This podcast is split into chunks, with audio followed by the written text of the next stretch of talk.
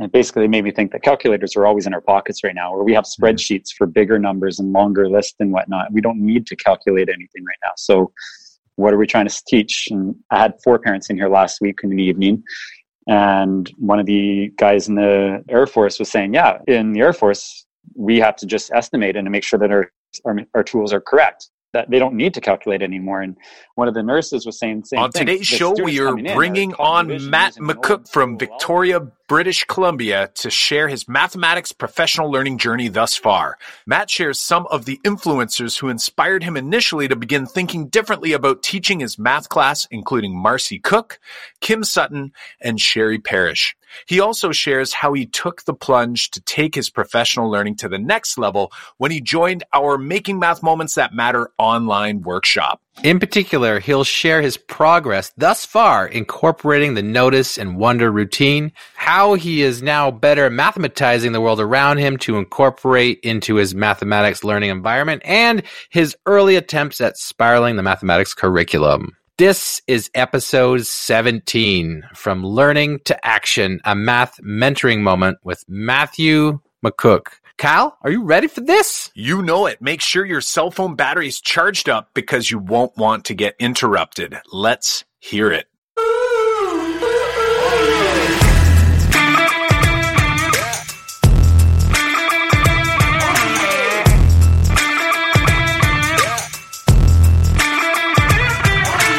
Welcome to the Making Math Moments That Matter podcast. I'm Kyle Pearce. And I'm John Orr. We are two math teachers who, together, with you, the community of math educators worldwide who want to build and deliver math lessons that spark engagement, fuel learning, and ignite teacher action. John, can you believe we are already at 17 episodes? I know, holy. Uh, let's keep it rolling. Before we get to the interview, a book both John and I have read recently is called Thinking Fast and Slow by Daniel Kahneman.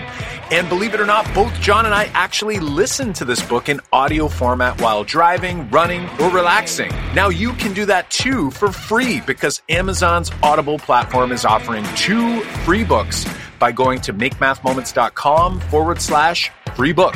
That's makemathmoments.com forward slash free book.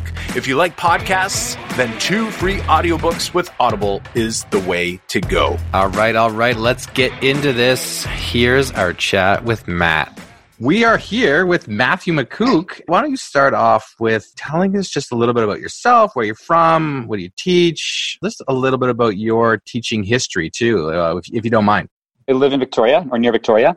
I have three kids. We live very close to the school and it's a very community oriented school right now. I would say almost half or even more than half of the permanent staff here have kids or have recently had kids go through the school. It's a dual track school. I teach in French immersion, grade four, five. Last year I had my older son in my class. This year I have my middle child in my class. And my daughter's just started kindergarten. That's so cool. Um, very cool. Very interesting at times too. I bet. Um, I bet.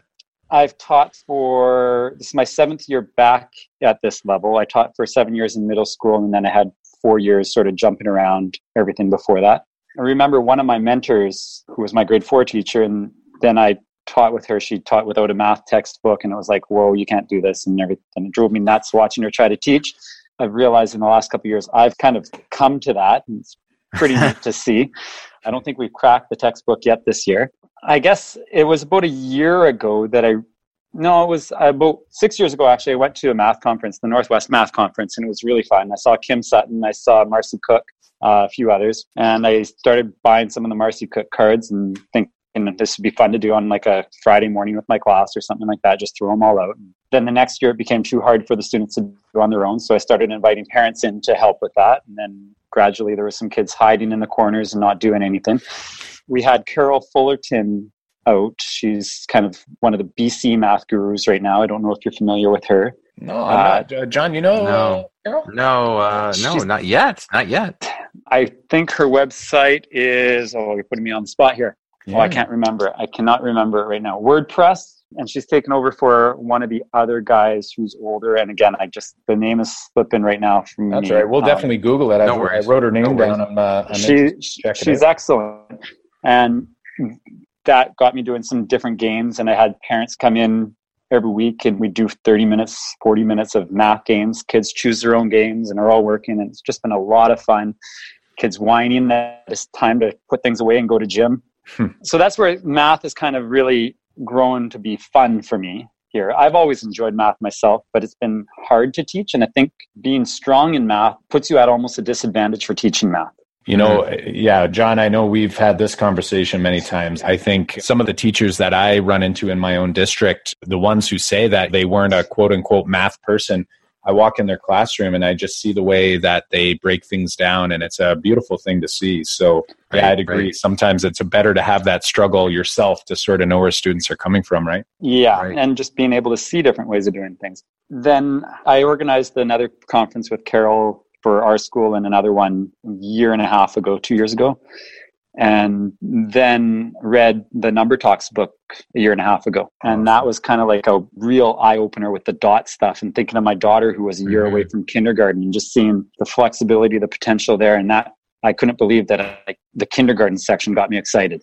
Right. So that's the Sherry uh, Parrish book? Yes, the big gray one. Yeah. Yeah. So that's where it's just really started taking off. And then last year, I was chatting with another parent at my daughter's dance studio, and she was talking about three act math and Dan Meyer. And so I started searching that and came up with your website, Kyle, and had a bunch of three act math tests kind of bookmarked for, you know, when I start my multiplication unit, when I start mm-hmm. this unit. The airplane one was absolutely awesome. I think actually the best still that I've done just because I was able to scaffold it so nicely for the grade four five level. We had just the predictions, and then I had them draw the arrangements with base 10 blocks. And it was super interesting seeing who had come, who had traveled more on an airplane and who had not, and that type of thing. And tells you a lot eh, about the experiences kids have had, right? Yes. Who have yes. been on a plane, those who haven't. It's kind of shocking, right? When they sort of see the inside if they've never been in one before, for sure. Yeah. Well, especially with the five seats across the back or something like that. totally. Yeah. Totally. Only a few get on those ones. and then we just continued from there. They extended it with, we downloaded some seating plans from Air Canada and whatnot, and they had to group them in different arrangements and different ways and write the multiplications. And it was just a lot of fun. We kept doing a few more, and a lot of them were really over the kids' heads, and it was stressful. This year, I guess, since the course, it's been better for me to plan and think about where kids are going to, how they might approach things and anticipate that, trying to manipulate things as much as I can. And I guess I've kind of got a reputation here as being a math guy now, and that's hmm. good and bad. I'm kind of finding myself almost concerned about getting pigeonholed because I am a generalist French immersion teacher. I'm not math. I teach everything. But yeah, it's been fun. Yeah. Yeah. Awesome. You know, what resonates with me mostly, Matthew, is that your story sounds so much like mine in the sense that, you know, I was that good math student and taught math. It's almost like a trickle effect. And I think Kyle had that same experience. It's like you do one thing and yeah. then that leads to another and then that leads to another. And and so many teachers think that when they see someone like you who's doing so much stuff in their classroom, they think they have to jump from where they were all the way over to this teacher who is doing so many new things that it seems impossible. Whereas they don't see the story behind uh, what you just explained, that it was this conference that you went to, which is similar to my story, where I went to a conference and saw one thing that's led to this, and that led to Marian Small's work, and led to Dan's work, that kind of thing. And and I think where our stories were a little bit reversed is that I just started getting into the kindergarten stuff, like the number talks, in the last year or so. So uh, it's been great for me to see well, all that. So it's uh, similarities for sure. Yeah, and it's kind of funny, like you're saying, John. You sort of came from the higher grades, working down and working backwards. Right. It seems like Matt has sort of started from that bottom up, right? Not uh, quite bottom, but it's yeah, it's, yeah. It's interesting. Yeah, so yeah. I don't know if I could do the grade two, three stuff, but. you know what though? I promise you, you could, but I think it would look a lot like what you've described here. Like I'm looking back, I've been making notes as you're chatting, and John articulated it quite well. That it really starts with one thing, and it sounded like you had mentioned, you know, Marcy Cook and Kim Sutton, and you mentioned this idea of these cards and bringing them back, and it was like, you know, you started there. I think the main message I'm hearing from you is like people just have to get started. And I know for me, before I went to that first conference, for us, it was a local, like an Ontario conference we call OAME. And before that, I just knew what I knew and that was it. You know, I had no idea that there was this math community. And even yeah. now you're referencing some folks that obviously had a huge influence on your teaching. And, you know, now I'm going to go and look them up and I'm sure I'm going to learn a ton just from having this conversation. So, you know, going all the way back to Sherry Parrish, I know that I was mind blown when I started looking at the number talks, especially the yeah. spatial reasoning. And that led me into like the Jo Boaler work and, yeah, you know, there's really another one yeah, it's like a rabbit hole, right? And uh, you know, it's a good rabbit hole, but there's it's scary too, though, how much there is. Right. I think as long as we don't put the pressure on ourselves that we have to know everything, we just have to always keep our eyes open. And when we know better or learn better, then we do better, right? And I think that's yeah. the key. It's not that you know we have to make everything perfect tomorrow it's just this slow gradual process. So i really you know want to thank you for sharing that with us for sure. So you've told us a little about yourself. So why don't we go back? You had said you know you felt like pretty comfortable with math yourself. So why did you want to become a teacher in general? Like like what i know everyone's got an interesting story about that. So what was the thing for you that sort of led you down this path? Well i refereed hockey and taught skating lessons for a long time throughout middle school and high school and then university and I was always interested in the sciences and was heading towards a kinesiology degree and then realized I really didn't like first year physics. And so I dropped that one and applied to elementary ed and got the acceptance for both kinesiology and elementary ed the next year. And one meant I had to take physics, the other one I didn't. so it, kind of, it was kind of a toss up. I knew I liked working with kids. I did not like at the time the idea of specializing at all. And I'm glad I didn't because I probably would have ended up in phys ed, which is actually one of my top subjects I don't enjoy teaching as much as the others. So yeah, I like being a generalist and having everything. And that's why I want to be elementary. I think I did really like the energy at middle school, but it was time to change. And I'm sure I'll be back there. But with the kids, mm-hmm. my kids in the school is pretty special here too. What would you say I think we always have these things when we have our stories, but what would you say is your at least one or just one big struggle or challenge you've experienced along the way? Of recent? It could be um, recent, um, it could be old. Maybe it's one you were focused on and maybe something that maybe you've got your eyes set on, or maybe it's one that you've recently felt like, you know, you're sort of nearing the peak, nearing the top of that mountain that you're climbing. I think that. one of them is the traditional algorithm. My first year here, I was writing in my report cards, probably in my second year too, that so and so is able to finish grade level multiplication equations using a traditional algorithm, blah, blah, blah. And then it was Carole Fullerton that introduced us to window methods and area models and compensation and that type of thing. And then the number talks really took it off. But that's sort of my thing is I jokingly call it the dinosaur method with kids and they get a kick out of that. Like no not the dinosaur not the dinosaur. Uh, but i've had a few parents get their hackles up about that term and recently i've seen more things coming from jo boaler you know kids number sense declines when they introduce too early to an algorithm or they don't fully understand the algorithm mm-hmm. and that type of thing. And the hardest thing is the struggling kids who just want the answer they just want to know how to get the answer. Right. And that's it. And yeah. it's, well, my dad showed me this or my grandpa showed me blah, blah, blah. And that's it. I, don't, right. yeah. I don't need to know anything else. Yeah. So that's kind of my vice, I think. Yeah. And there. you know what? I think we can relate. And I know that a lot of the teachers I work with all struggle as well because the reality is, is I think the majority of us out there were taught primarily from a procedural standpoint, right? So we yeah. were shown those algorithms and, you know, the ones that were considered good at math could do those algorithms. And really what that says to me is that we were able to sort of memorize steps and procedures and kind of follow instructions. The others that weren't able to sort of follow those steps or jump through those hoops, they were left behind in the dust. And I think the challenge that you're articulating, I saw it in a classroom today where students who have been exposed to it, they know that there's an easier way to do it, but they can't do it. So they're hesitant to try to do it any other way because it's almost like they're almost admitting defeat. Whereas if we do it in more of like an inquiry approach and we take our time to get there when it's developmentally appropriate, you know, students are a little bit more willing to stretch their neck out a little bit and take a chance instead of shutting down and sort of just saying, tell me the steps so I can sort of mimic you and move on. Yeah, I mean, I've introduced some two digit by two digit multiplication already this year, which is far earlier than I ever would have before. And just the same way, it's interesting watching the kids figure it out. I think I've tagged you guys on some of the pictures of what I've done. Mm-hmm. mm-hmm. Big, huge rectangles drawn on the white book charts with dots all the way across and different size rectangles with different totals everywhere or whatever. But even had my neighbor's class in to try it. She wanted to do an activity with me, and I said, "Sure, we'll get 50 kids together and do it." And it was it was interesting. I don't think everyone got it, but yeah. I think most kids saw that it can be done.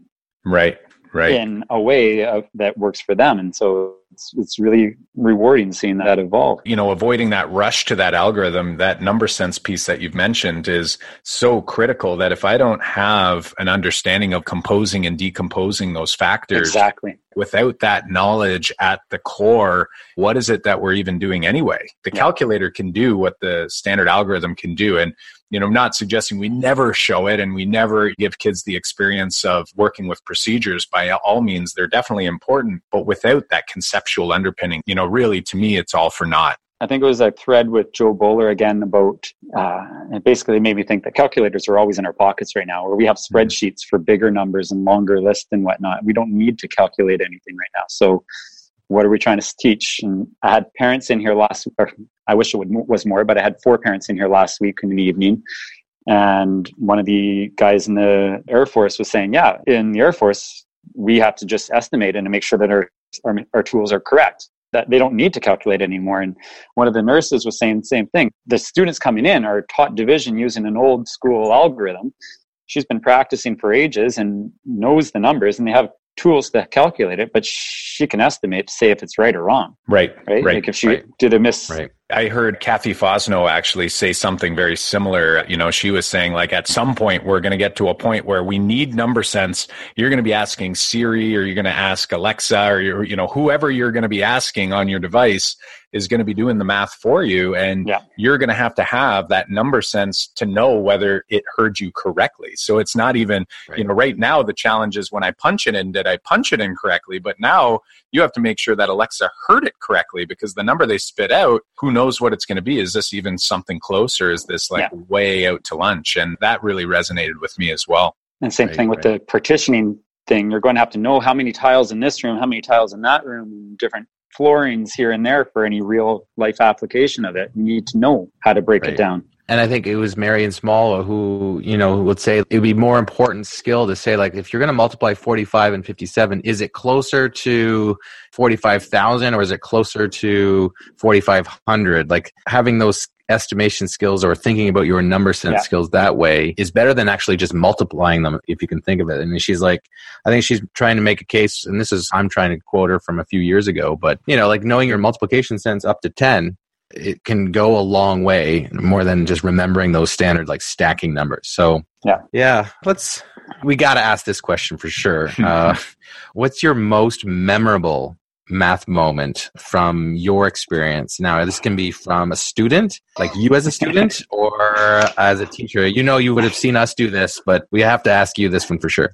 Oh, I, I think it must be either high school or first year calculus. I mean, had I known I could have taken math for elementary school teachers instead of calculus, I would have. it was, I think, grade 12 and first year calculus. I would be downstairs in my room, and my mom said that she could tell that I was working on math because she would either hear me whooping or cursing every time I did a problem and then check the answer in the back of the book. So right. That's yeah, probably. Nice. Yeah, I yeah. remember those days. Yeah, it's been yeah. a while, but uh, that came rushing back for sure. I had a kid in my class do that exact thing. He was sitting in his partnered group with his girl, and this is in grade 12 advanced functions class so like a pre-calc class and he flipped to the back of the book to check this one and he did the whole like woo let's go yeah. right yeah. and uh, the girl beside him was looking at him like what really is he gonna do this every time and i think he, he's I surprised he himself he's surprised himself that he yelled out that loud matt what about your least favorite math moment from your career thus far so I mean, you know, if you want to stretch it back to your own oh, personal experience, feel free. But maybe there's one. I think we all have at least one that just comes into mind. So, what are you thinking? Well, that's even harder. I don't know. I can't think of many that come to mind right now. You know, that might be a good thing. Yeah, that's not bad. That's not bad. I mean, I did have some 43 percentage in calculus and stuff like that that were pretty discouraging, but those bounced back up to passing. No, I can't think of one offhand. I just. Yeah, no worries.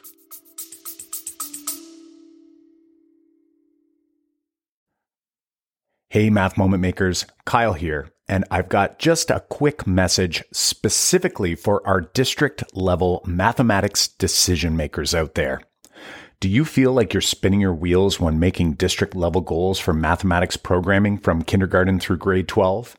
Setting new goals each year only to find little to no real shift in pedagogical practice or educator content knowledge across the district as a whole? Take a moment to book a short call with our team so we can learn more about your specific district and educator learning needs in mathematics so we can assist you in taking the first step of many in the right direction. Visit makemathmoments.com forward slash district to book a web call with our team today. We have a limited number of spots for districts just like yours, so don't wait head to makemathmoments.com forward slash district and grab a spot in our calendar now. Yeah. Yeah. Sorry. no, no worries. Yeah. Yeah. No, we can, sorry. That's good for you. Yeah. I mean, I'm like, yeah, I want to high five you. Good job. or at least you're really good at forgetting the really bad experiences. Moving me. on. Yeah. Yeah. For me, I'm sitting there struggling for a week after. So I know that we've been chatting for a little while here and it's been an amazing chat so far. But one of the reasons that we really wanted to bring you on tonight was to chat a little more about that email you sent us recently about that task idea that yeah. we're stewing on. And I'm wondering if you mind mind sharing a few of the details, maybe starting with the story of how it came to be? I thought it was really cool, especially for those who are listening who might be thinking about how do people even get started thinking about tasks that spark curiosity, you know, like that sort of thing, that three act math task idea.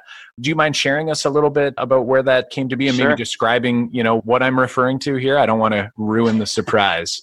Well, like I mentioned, I have parents in every week for 30 to 45 minutes of math games. And there's one father who's been coming in for last year with his older son, and then this year with his no, this is the third year I've had one of his sons in my class in a row. And he's been the regular. He's got a nice schedule. He's a pilot, so he's away for several weeks and then he's back for several weeks and he's got the seniority. So he's pretty good. He's really involved in his kids' schooling here. He's the guy who's always coming on any field trip, no matter what it was. So we went to a concert a couple of weeks ago and I settled the kids and then I saw Yannick sitting on his own. So I hopped up and went to sit next to him. The concert was delayed. So I'm talking and interested about his experience. And he had been talking about flight simulators and what goes on there and yada, yada, yada. And so I just asked him off, off the cuff, like, so how many miles have you flown? How far do you fly? Have you flown to the moon this year? And he tried to think about it. And I get back to school and there's three emails from him one with an image of some app that tracks all his flights through i'm guessing the calendar year. I haven't actually seen him since then. So it's got these big arcs going all over the place. Yeah that image was pretty uh, it made my jaw drop like holy smokes this guy's yeah. been around eh yeah, so I had that, had the airtime, it had the number of flights. The number of lines didn't correspond to the number of flights, unfortunately, because I'm guessing that several routes had been flown many times. I was thinking, like, you know, how can I use this? I've, I've been trying to spiral my math this year. Whether I'm doing it well or not, I don't know, but that's a whole other story. Hmm. But it's given me flexibility, I think, to take advantage of different moments rather than saying, okay, I got to wait till I'm doing multiplication to do that right. or whatever like that. Or we're already so past I, that, right? Yeah. Anyway, so I thought, how can I use this? How can I use this? I've been trying to focus on smaller numbers in the first term. I started with hundreds, and now I've kind of graduated to four digit numbers. And curriculum for grade five is to a million. So I need to go bigger. I need to go bigger. And so I'll go back there. But I was thinking, you know, how can I use this? He also sent me an image showing the earth and the moon and talk just the closest distance it is.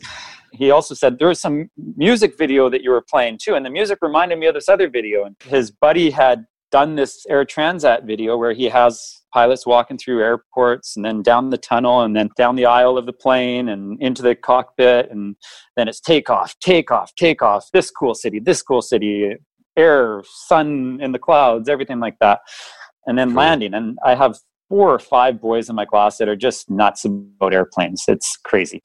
Mm-hmm. But I'm thinking, how can I, I? I saw that video and it's like, wow, they got to see this. I showed them the video, but I'm also thinking, how can I do something with this? And you know, I looked at his miles, and it was something like 164 nautical, 164,000 nautical miles in his year, or whatever the totally. time was.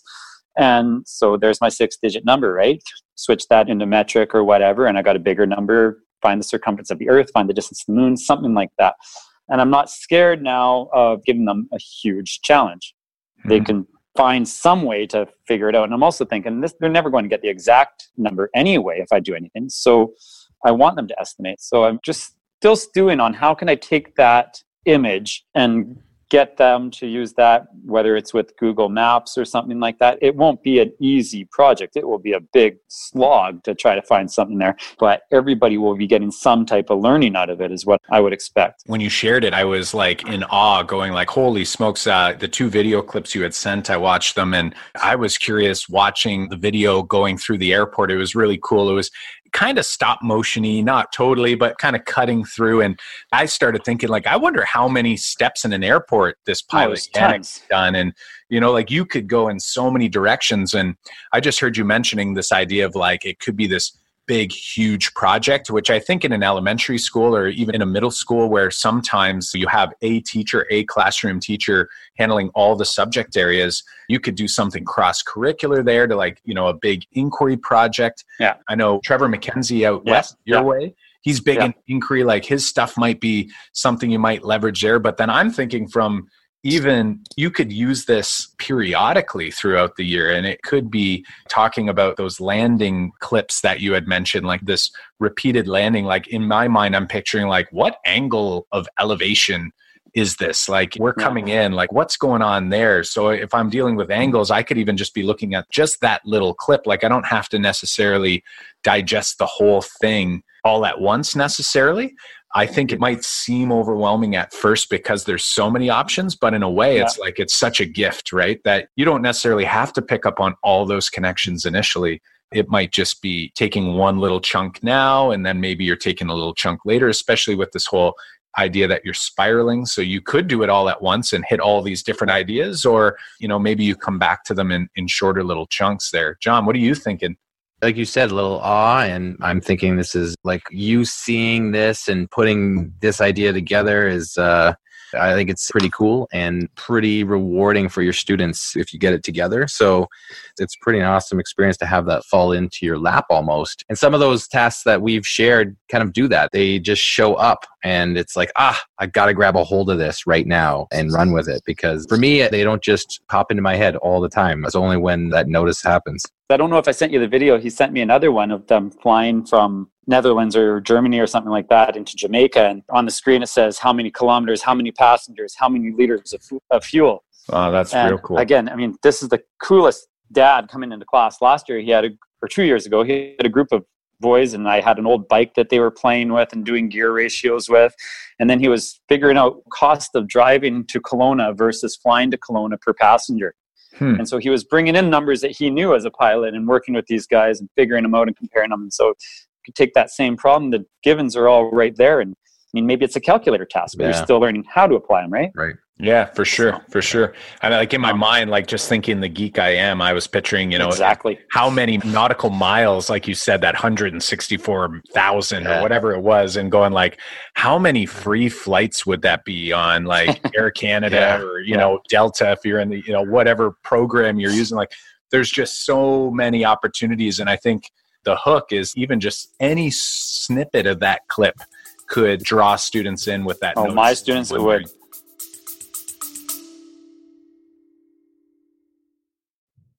Hey there, math moment makers.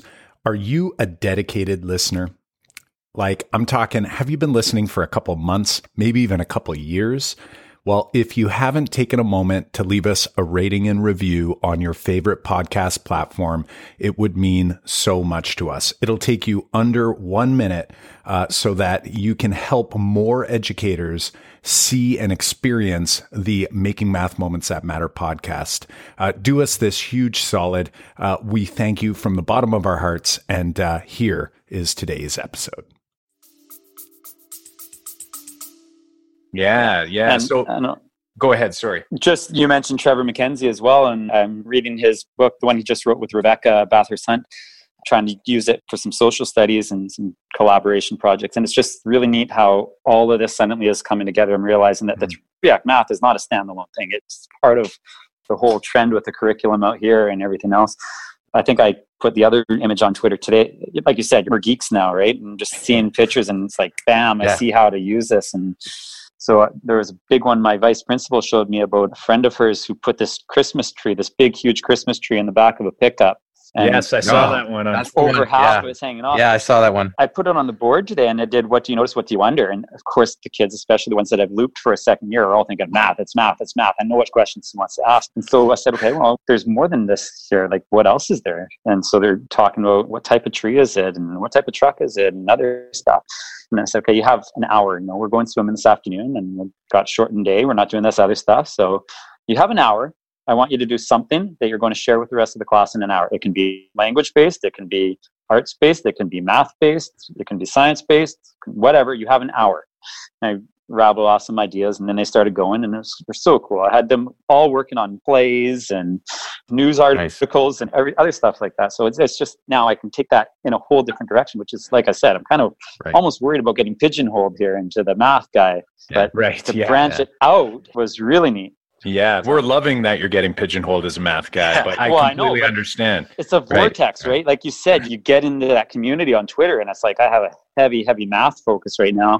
Need to find some other communities right. out there too. Yeah, well, you know, I mentioned Trevor because, like, John and I have spoken with Trevor quite a few times. I've had the pleasure of presenting at uh, some of the same conferences as Trevor, and we've connected over the years and totally respect his work. And we definitely see the parallels, like you're seeing, between his work around inquiry and just in any subject area, and our sort of approach of trying to do some of those ideas inside the math classroom while still yeah. dealing with the complexity of the content that's sort of layered over top as well. So, he's definitely a resource yeah. folks should check out. Matthew, you mentioned Notice and Wonder, and you know we think very highly of that routine in our classrooms too.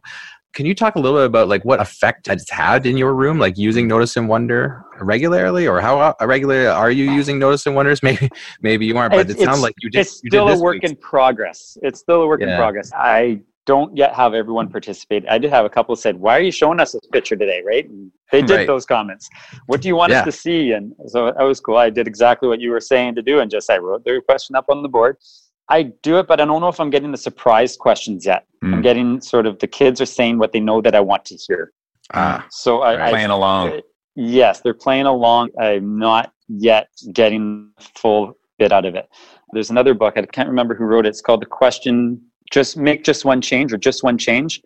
It's uh, what a question formulation technique, and it's kind of leading in. I think actually Trevor MacKenzie said that that's kind of the book that was the transformational book for his his work. But it's again about you ask all the questions you can, hold nothing back, and I think that going into other units in January, that will bring the two subjects together for the students a little bit more, and hopefully have an effect on the notice and wonder bit. Nice. But yeah, since your workshop, I've put in a bigger effort into doing that, but I'm not there yet. As we've mentioned in the workshop, building that culture, it does take time. It takes a lot of, I'd say blood, sweat, and tears, but hopefully not blood, but maybe, you know, maybe some sweat and tears. Yeah. And sometimes it's interesting because some groups of students just doesn't take long. And then others are sort of like a little more, you know, it's almost on guard, sort of like, what are you doing here? What are you trying to do to us here? So I have a couple of especially two girls in particular that I've looped and they are just keen on everything. They're really keen this year and they're the ones that are strongly saying exactly what I want to hear. And I think it's almost a negative effect on the rest of the class. So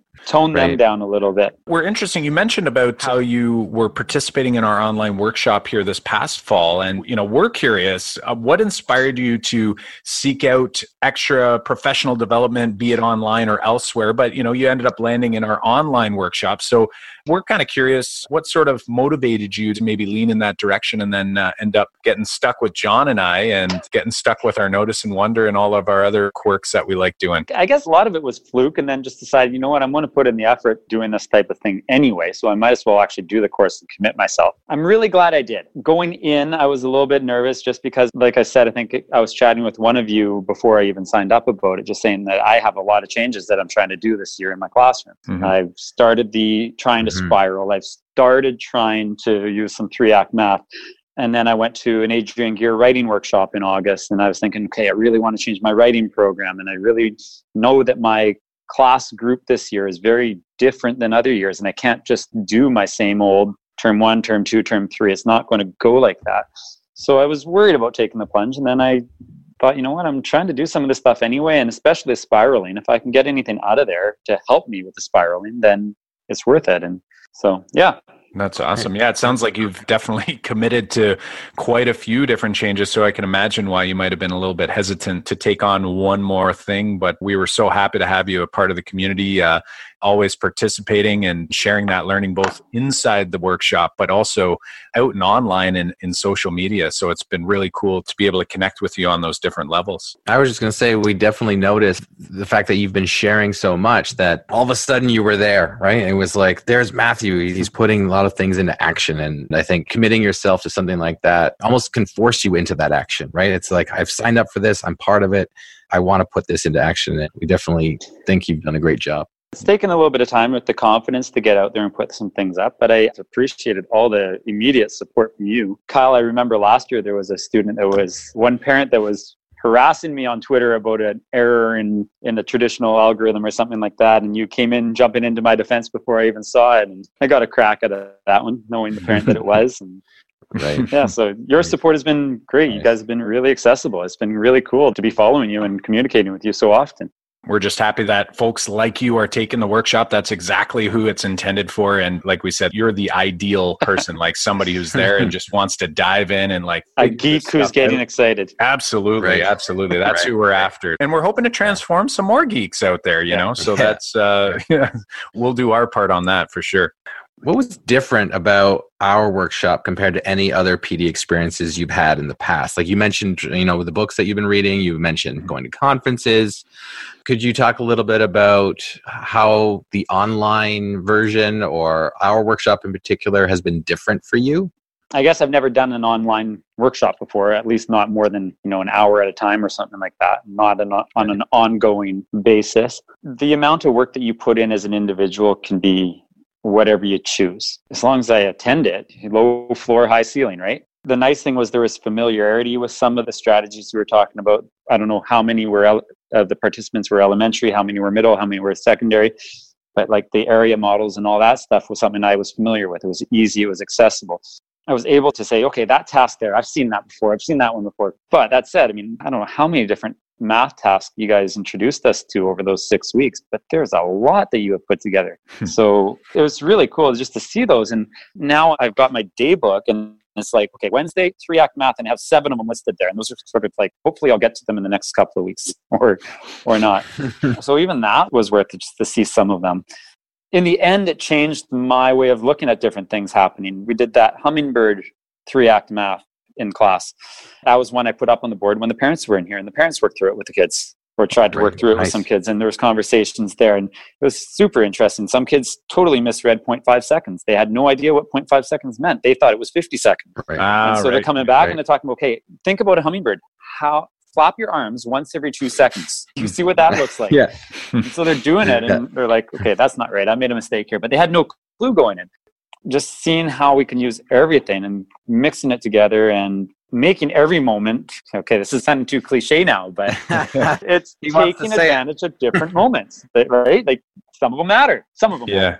Or yeah. something right? And making it personal. And one of my pet peeves i guess another pet peeve thing is that i know that kids a lot of my kids are going up to middle school and i'm hearing from parents that they're bored in math. They're doing some basic arithmetic and they're not doing much so right i don't right, know it's, it's kind of right got to figure right that out as a system. And like you said, the whole, I don't know, it's almost like there's a whole generation of teachers that have to go through before change is implemented. For sure. Yeah, it's going to take us a while. You know, it's not going to be a quick turnaround, but something that resonated with me from that, and I want to thank you for sharing like your experiences in the workshop. But the one that resonated with me is this idea of sort of changing your perspective, you know? So that's kind of like the big piece that, and probably the most important piece. There's, uh, you know, tons of content in there and you could probably spend 20 hours each week if you wanted to, like taking it and totally filtering down uh, everything into its finer parts.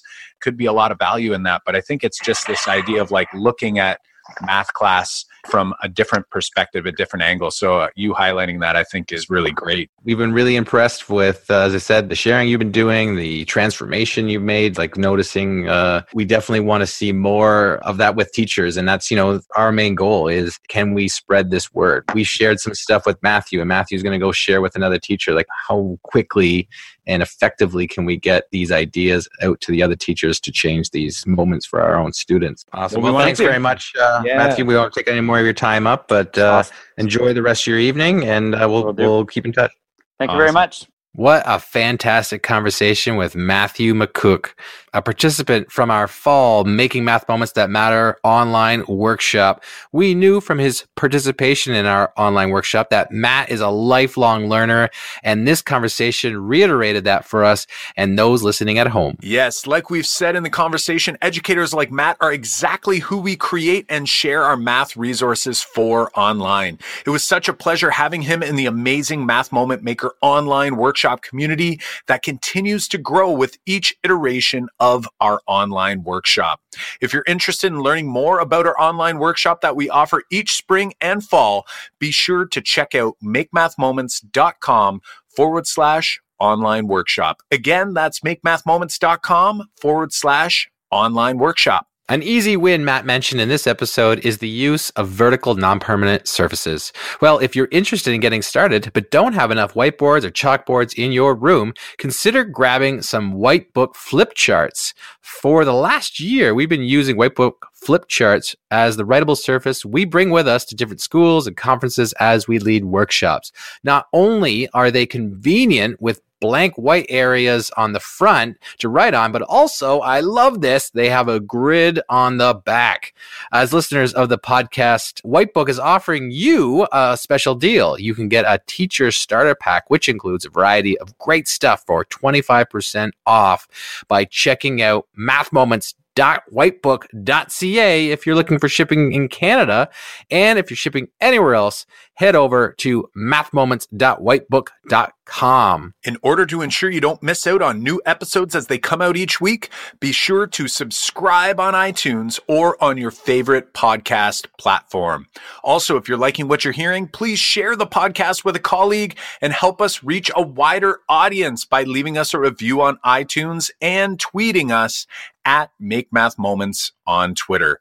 Show notes and links to resources from this episode can be found at makemathmoments.com forward slash episode 17. Again, that's makemathmoments.com forward slash episode 17. We release a new episode every Monday morning. Keep an eye open for our next episode with Dr. Raj Shah, who will be sharing his perspective on how to make learning math irresistible. Hit that subscribe button so you don't miss it. Well, until next time, I'm Kyle Pearce. And I'm John Orr. High fives for us. And high fives for you.